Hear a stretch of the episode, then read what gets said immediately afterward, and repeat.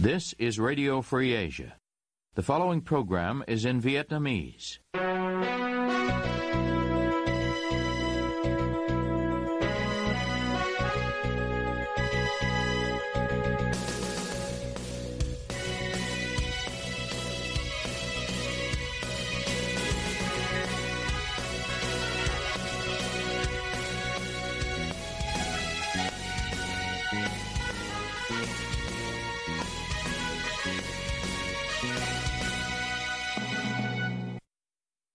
Đây là Đài Á Châu Tự Do phát đi từ thủ đô Washington DC, Hoa Kỳ. Toàn ban cùng Trung Khang xin kính chào quý thính giả.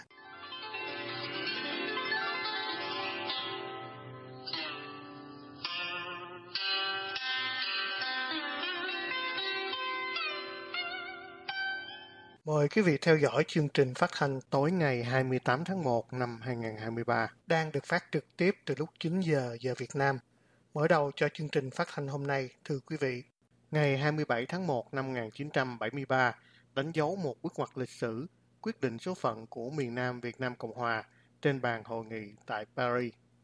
Mời quý vị theo dõi bài viết của phóng viên Tường An từ Paris sau đây.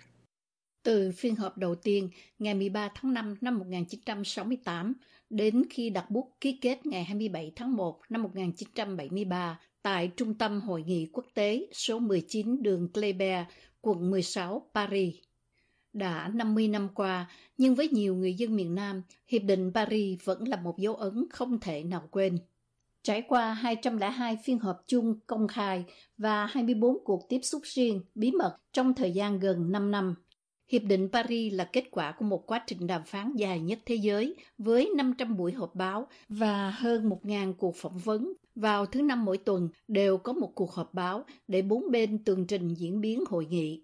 Có mặt trong phái đoàn báo chí phía Việt Nam Cộng Hòa suốt quá trình đàm phán, ấn tượng còn để lại trong nhà báo từ thức là cái cảm tưởng chung của tất cả các ký giả mà theo dõi hội đàm Paris về Việt Nam đó thì trong suốt thời gian hội đàm là một cái sự nhàm chán nhàm chán bởi vì nó chỉ làm cái hội nghị giả vờ thôi. Theo cái chủ nghĩa của cộng sản đó, tức là vừa đánh vừa đàm, bày ra cái chuyện hội nghị đấy, nhưng mà sự thực đó là tiếp tục đánh ở miền Nam và cái chuyện đánh ở Việt Nam mới là chuyện quan trọng. Trong những cái cuộc họp báo như vậy đó, thì tuần nào cũng có một câu hỏi hết á, là cuộc họp có kết quả gì không? Thì câu trả lời luôn luôn là không. Và bên này cho phía bên kia là không có thiện chí đặc biệt là phát ngôn viên của bác Việt đó, ông uh, Nguyễn Thành Lê coi đó là một cái diễn đàn tuyên truyền. Ông ta nhắc đi nhắc lại những cái câu đã học thuộc lòng rồi đôi khi không liên hệ gì đến cái câu hỏi hết á. Đại khái là nhân dân Việt Nam anh hùng chống Mỹ cứu nước nhưng mà yêu chuộng hòa bình đối xử tử tế nhân đạo với người Mỹ hai ba lần. Còn nghe nhưng mà từ những cái năm sau đó thì nhiều cái giả chán bỏ cái cuộc hội làm đi đi. Có nhiều người đã cả năm không biết một chữ nữa. Hiệp định Paris gồm 9 chương và 23 điều được ký kết giữa bốn thành phần Hoa Kỳ, Việt Nam Cộng Hòa, Việt Nam Dân Chủ Cộng Hòa và Mặt trận Giải phóng miền Nam, với mục tiêu cao cả là chấm dứt chiến tranh tái lập hòa bình tại Việt Nam. Thế nhưng, bao nhiêu điều khoản trong hiệp định này được tôn trọng? Và ai đã vi phạm đầu tiên hiệp định này? Luật sư Lâm Chấn Thọ, một luật sư về thương mại đang hành nghề tại tỉnh bang Quebec, Canada, phân tích Cộng sản Việt Nam đã vi phạm Hiệp định Paris ra sao. Trước hết, Điều 7 của Hiệp định Paris quy định cả hai bên đều không được đưa quân đội và cố vấn quân sự, kể cả vũ khí và đạn dược vào miền Nam. Nhưng theo luật sư Lâm Chấn Thọ, Cộng sản Việt Nam vi phạm cái điều 7, Cộng sản Việt Nam không được đưa vào miền Nam Việt Nam quân đội và cố vấn quân sự, nhưng mà họ vẫn làm. Sau khi ký rồi, họ vẫn tung vô bao nhiêu là cái đoàn xe của cộng sản Việt Nam nữa, đi trên đường Hồ Chí Minh đi mà tiến vào miền Nam của chúng ta. Truyền thông nhà nước Việt Nam gọi chiến thắng của Hiệp định Paris là kết quả của quá trình đấu tranh gây go, quyết liệt và phức tạp trên cả ba mặt trận chính trị, quân sự và ngoại giao, đỉnh cao của nghệ thuật kết hợp vừa đánh vừa đàm. Bàn về chủ trương này của Cộng sản Việt Nam, nhà báo Từ Thức nói – cũng như là ở thụy sĩ hay là trong bất cứ một cái cơ hội nào đó cộng sản đó, họ phải trung thành với cái chủ trương của họ đó là vừa đánh vừa đàm tất cả những cái tài liệu chính thức bán chính thức trên mọi cấp của cộng sản đều coi cái việc thôn tính miền nam là một cái nghĩa vụ thiêng liêng. Thành thử ra cái chuyện ngưng chiến đó nó chỉ là một cái giai đoạn mà thôi. Chúng ta thấy gì? Hiệp định paris 73 đó đòi ngưng bắn trên toàn miền nam. Trên thực tế đó ngay sau cái hiệp định cộng sản đã đánh phá nhiều nơi rồi gia tăng quân sự để chiếm thêm đất ở những cái vùng mà thời đó gọi là Gia Beo đó tức là một phần là cộng sản một phần là quốc gia đó thí dụ như họ tổng công kích Bình Long nhé, Ban Mê Thuột nhé và cuối năm năm 74 đó họ chiếm trọn tỉnh Phước Long. Điều 9 quy định quyền dân tộc tự quyết của nhân dân miền Nam là thiên liêng bất khả xâm phạm. Các nước ngoài sẽ không được áp đặt bất cứ xu hướng chính trị hoặc cá nhân nào đối với miền Nam Việt Nam. Thế nhưng, điều 9 cũng đã bị Cộng sản Việt Nam vi phạm, luật sư Lâm Chấn Thọ phân tích. Họ dùng cái chữ nước ngoài, tức là đó, không có thuộc miền Nam Việt Nam, tức là Hoa Kỳ là một nước ngoài, cũng như Việt Nam Dân Chủ Cộng Hòa là một nước ngoài đối với miền Nam Việt Nam. Hai cái quốc gia đó, đó không có được áp đặt bất cứ xu hướng chính trị hoặc cá nhân nào đối với nhân dân miền Nam Việt Nam. Nó nói rõ ràng như vậy. Họ vô đó họ chiếm rồi đó họ đặt người họ không có tôn trọng một cái gì hết cũng để theo chiếu theo cái điều chính này Điều 3 quy định Hoa Kỳ phải rút quân, trong khi hơn 150.000 quân Bắc Việt vẫn còn trụ lại miền Nam Việt Nam. Đó là một điều bất công, theo luật sư Lâm Chấn Thọ. Cái quân đội của Cộng sản Việt Nam, họ coi họ là một nước ngoài, nhưng mà họ vẫn họ còn có thể ở lại ở trong miền Nam Việt Nam trong lúc đó, đó quân đội Hoa Kỳ và quân đội của đồng minh Hoa Kỳ phải rút đi cái đó là một cái điều phải bất công tại sao hiệp định Paris vẫn phải được ký kết mặc dù có nhiều điều bất lợi về phía Việt Nam Cộng Hòa? Nhà báo tự thức lý giải. Cái lúc đó đã Hoa Kỳ đã muốn giao thương với Trung Cộng rồi. Nên nhớ là cái lý thuyết thời đó đó của Tây Phương là giúp cho Trung Cộng phát triển kinh tế và kinh tế có phát triển rồi đó thì người dân sẽ có nhu cầu đòi hỏi dân chủ nước tàu sẽ trở thành dân chủ thì ngày nay đó người ta vỡ mộng người ta hiểu lý thuyết đó hoàn toàn sai cộng sản vẫn là cộng sản dù kinh tế có phát triển tới đâu đi nữa. Về phía Mỹ đó thì đang gặp khó khăn về chính trị nội bộ rồi trước phong trào phản chiến mạnh mẽ đó Nixon chỉ có mục tiêu đó là mang 23.000 quân Mỹ mang tù binh của Mỹ về Mỹ để bày tỏ công trạng với cử tri của Hoa Kỳ. Đó là một cái chuyện chính trị nội bộ họ bất chấp rằng cái thái độ đó đó nó sẽ dẫn tới cái chuyện mất mạng của hàng triệu người dân miền Nam miền Nam đồng minh của họ từ trước tới nay. Ở thời điểm đó, cuộc chiến Việt Nam đã kéo dài 20 năm với những mất mát to lớn của Mỹ và đồng minh, ảnh hưởng bởi những tuyên truyền của Hà Nội, cộng với các phong trào phản chiến nổ ra ở nhiều nước. Dưới áp lực của Hoa Kỳ, chính quyền Việt Nam Cộng Hòa đứng trước một tình thế bắt buộc phải ngồi vào bàn hội nghị. Nhà báo từ thức nói, trước những cái yếu tố đó đó ông thiệu ông cực lực phản đối ông không muốn đi tới một cái hội đàm tự sát nhưng mà cuối cùng vẫn phải tham dự bởi vì Nixon dùng mọi áp lực nhất là việc trợ quân sự và kinh tế ông Nixon ông sẽ tái oanh tạc, tái can thiệp nếu Bắc Việt vi phạm những điều đã ký kết. Nhưng mà sự thực đó thì ông ấy đã khoanh tay khi Cộng sản gia tăng chiến tranh, gia tăng hoạt động ở đường mòn Hồ Chí Minh, gia tăng cái việc xâm chiếm miền Nam. Ông Thiệu ở lúc đó sự thực ông không tin được cái lời hứa của Nixon nhưng mà vì hết ngân quỹ, hết trung đạn không còn cái đường nào khác hơn là chấp nhận ngồi vào bàn hội nghị cả thành thử ra đó là một cái chuyện cưỡng bách hơn là cái chuyện tự ý mà đi tới hội đàm Điều 10 quy định hai bên miền Nam Việt Nam cam kết tôn trọng ngừng bắn và giữ vững hòa bình ở miền Nam Việt Nam, giải quyết các vấn đề tranh chấp bằng thương lượng và tránh mọi xung đột bằng vũ lực. Theo luật sư Lâm Chấn Thọ, chuyện đó đã không hề xảy ra sau khi mà ký rồi đó là mặt trận giải phóng miền Nam cũng như cộng sản Việt Nam đó cái quân đội của họ còn lại ở trong miền Nam Việt Nam đó họ tấn công họ giành dân họ chiếm đất của quân đội quốc gia của chúng ta chỗ nào mà cộng sản nó chiếm được là nó ám sát nó giết những cán bộ công chức của Việt Nam Cộng Hòa nhà báo tự thức cũng đưa ra một vài con số cho thấy Cộng sản Việt Nam không hề tôn trọng điều khoản này. Tài liệu bây giờ cho thấy là chỉ trong tháng 5 năm 73 Bắc Việt đã đưa thêm vào miền Nam từ 30 đến 35 ngàn quân, 35 ngàn tấn võ khí chỉ trong một tháng thôi. Hiệp định quy định hai bên phải rút bỏ khỏi Lào, Cao Miên, không được dùng con đường Hồ Chí Minh nữa. Nhưng mà sau này đó, tướng là Đồng Sĩ Nguyên đó, tức là tư lệnh binh đoàn Trường Sơn, chỉ huy cái con đường Hồ Chí Minh ấy, thì ông ấy khoe rằng trong cái thời gian mà hội đàm đó, việc mà sử dụng đường Hồ Chí Minh nó còn tăng gấp bội hơn cả trước nữa. Tức là họ coi cái hội nghị Paris là, là cái trò chơi. Điều 11 quy định thực hiện hòa hợp hòa giải dân tộc, ngăn cấm mọi hành vi trả thù của bất cứ phe nào, quyền tự do dân chủ của người dân phải được tôn trọng. Thế nhưng, theo luật sư Lâm Chấn Thọ, sau khi chiếm được miền Nam thì... Sau khi ký rồi đó, nó không có cho những cái người mà muốn di về với Việt Nam Cộng Hòa được quyền đi lại. Đặc biệt nữa là sau khi chiếm đóng miền Nam Việt Nam sau ngày 30 tháng 4 75, những cái chuyện này nó chưa bao giờ được thực hành và vi phạm được xem là nghiêm trọng nhất như trong quy định ở Điều 12 là một hội đồng quốc gia hòa giải và hòa hợp dân tộc sẽ tổ chức tổng tuyển cử tự do và dân chủ như đã nói trong Điều 9B. Theo luật sư Lâm Chấn Thọ, cuộc tổng tuyển cử này đã không hề xảy ra. Trên nguyên tắc thì nó có hai miền ngồi lại để định ra những thể thức. Nhưng mà tôi nghĩ, tôi tin tưởng là nếu mà có tổng tuyển cử là Việt Nam Cộng Hòa, tức là cái phe mà Ờ, quốc gia của chúng ta đó, sẽ thắng một cách dễ dàng. Nếu không có bạo lực và không có cái sự can thiệp của bộ đội cộng sản việt nam cái cuộc bầu cử đó nó không xảy ra là tại vì cộng sản việt nam tấn công việt nam cộng hòa và chiếm việt nam cộng hòa.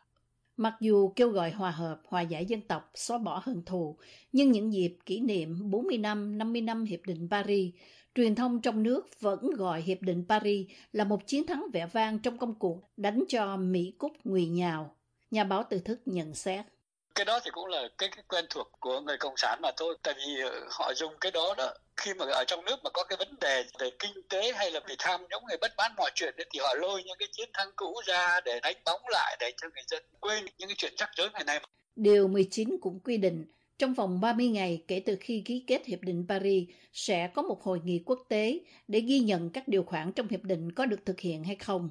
Hội nghị này sẽ bao gồm Trung Cộng, Liên Xô, Anh Quốc, bốn nước trong Ủy ban Quốc tế Kiểm soát và Giám sát cùng với Tổng thư ký Liên Hiệp Quốc và bốn nước tham gia hội nghị Paris. Thế nhưng, chỉ có Việt Nam Dân Chủ Cộng Hòa và Hoa Kỳ là được quyền ưu tiên triệu tập hội nghị này. Luật sư Lâm Chấn Thọ phân tích sự bất lợi cho Việt Nam Cộng Hòa trong Điều 19 của Hiệp định Paris.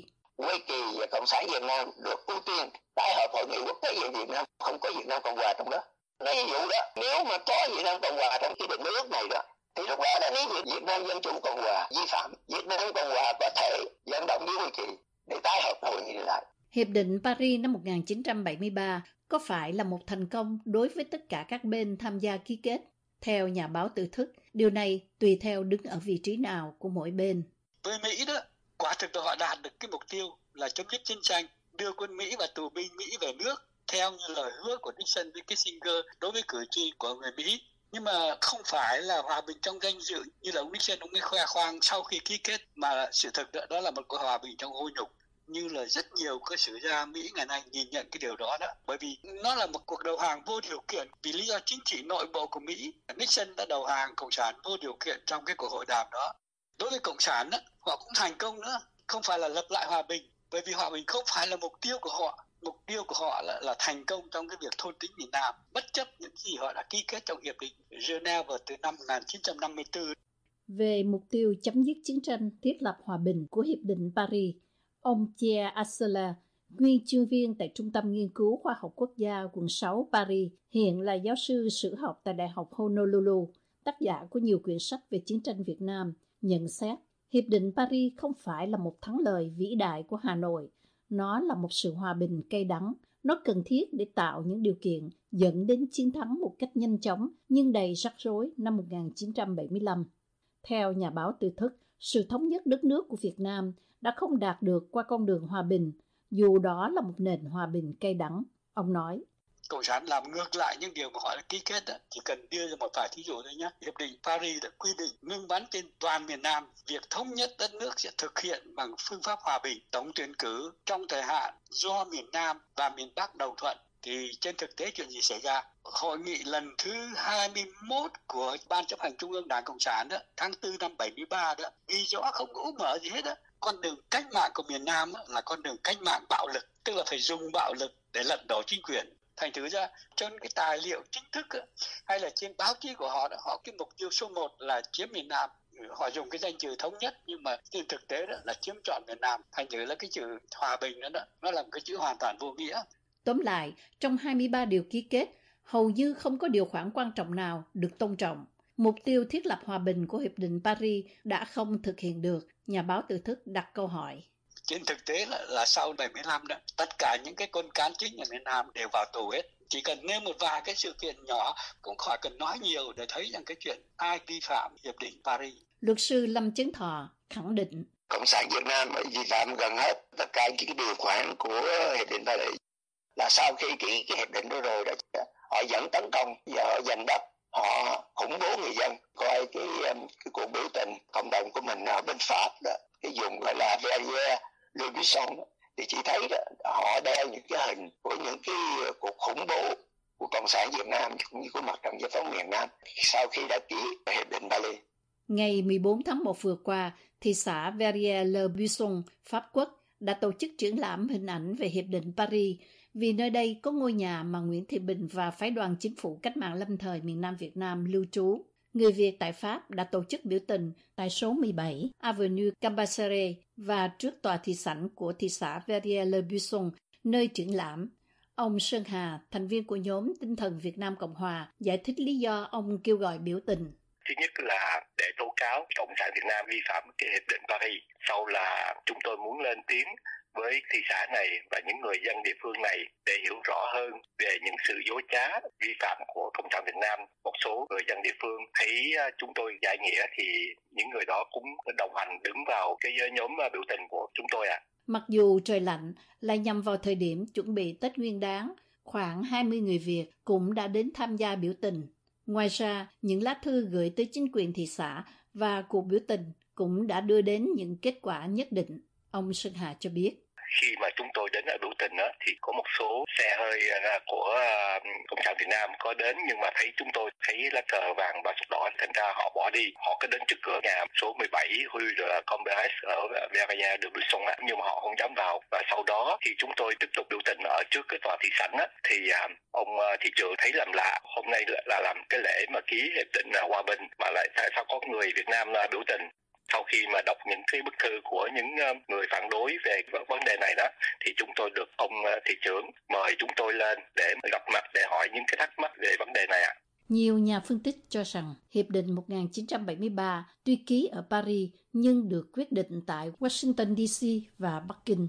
Bài học được rút ra theo nhà báo từ thức cái vận mệnh của đất nước thì phải do chính dân tộc được quyết định đồng minh nữa chỉ là giai đoạn thôi rất là cần đồng minh bởi vì mình là nước nhỏ, nhưng mà mình không thể nào trao hoàn toàn cái vận mệnh của mình cho bất cứ một nước nào hết đó. bởi vì bất cứ một cái nước nào họ chỉ nghĩ đến quyền lợi của họ mà thôi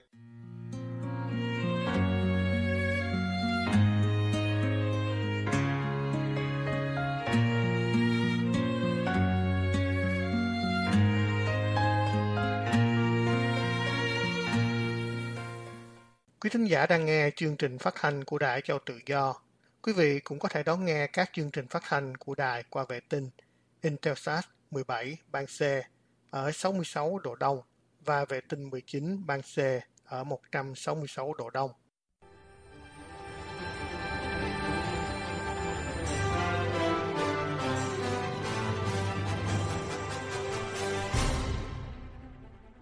Quý thính giả vừa nghe chương trình phát thanh tối ngày 28 tháng 1 năm 2023 của Ban Việt ngữ Đại Châu Tự Do.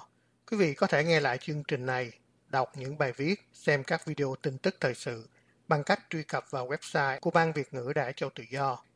Song song đó, ứng dụng tin mới trên điện thoại thông minh và postcard cũng có thể giúp quý vị theo dõi các chương trình tin tức thời sự bằng video hay audio của Đài Á Châu Tự Do. Quý vị quan tâm đến chương trình xin gửi email về địa chỉ vietweb.rfa.org. Xin hẹn quý vị vào chương trình ngày mai. Toàn ban và Trung Khang cảm ơn quý vị đã đến với chương trình và hẹn gặp lại.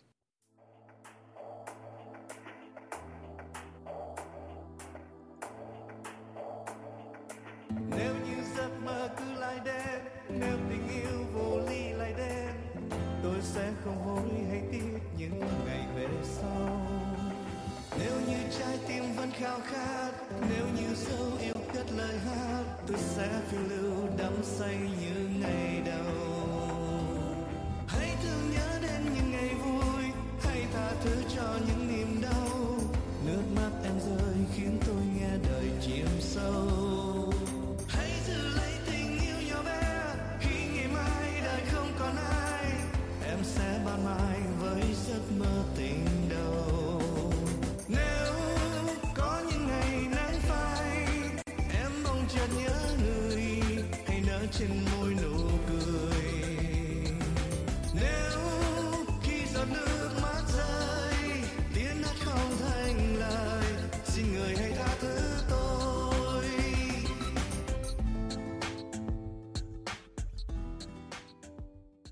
You have been listening to Radio Free Asia.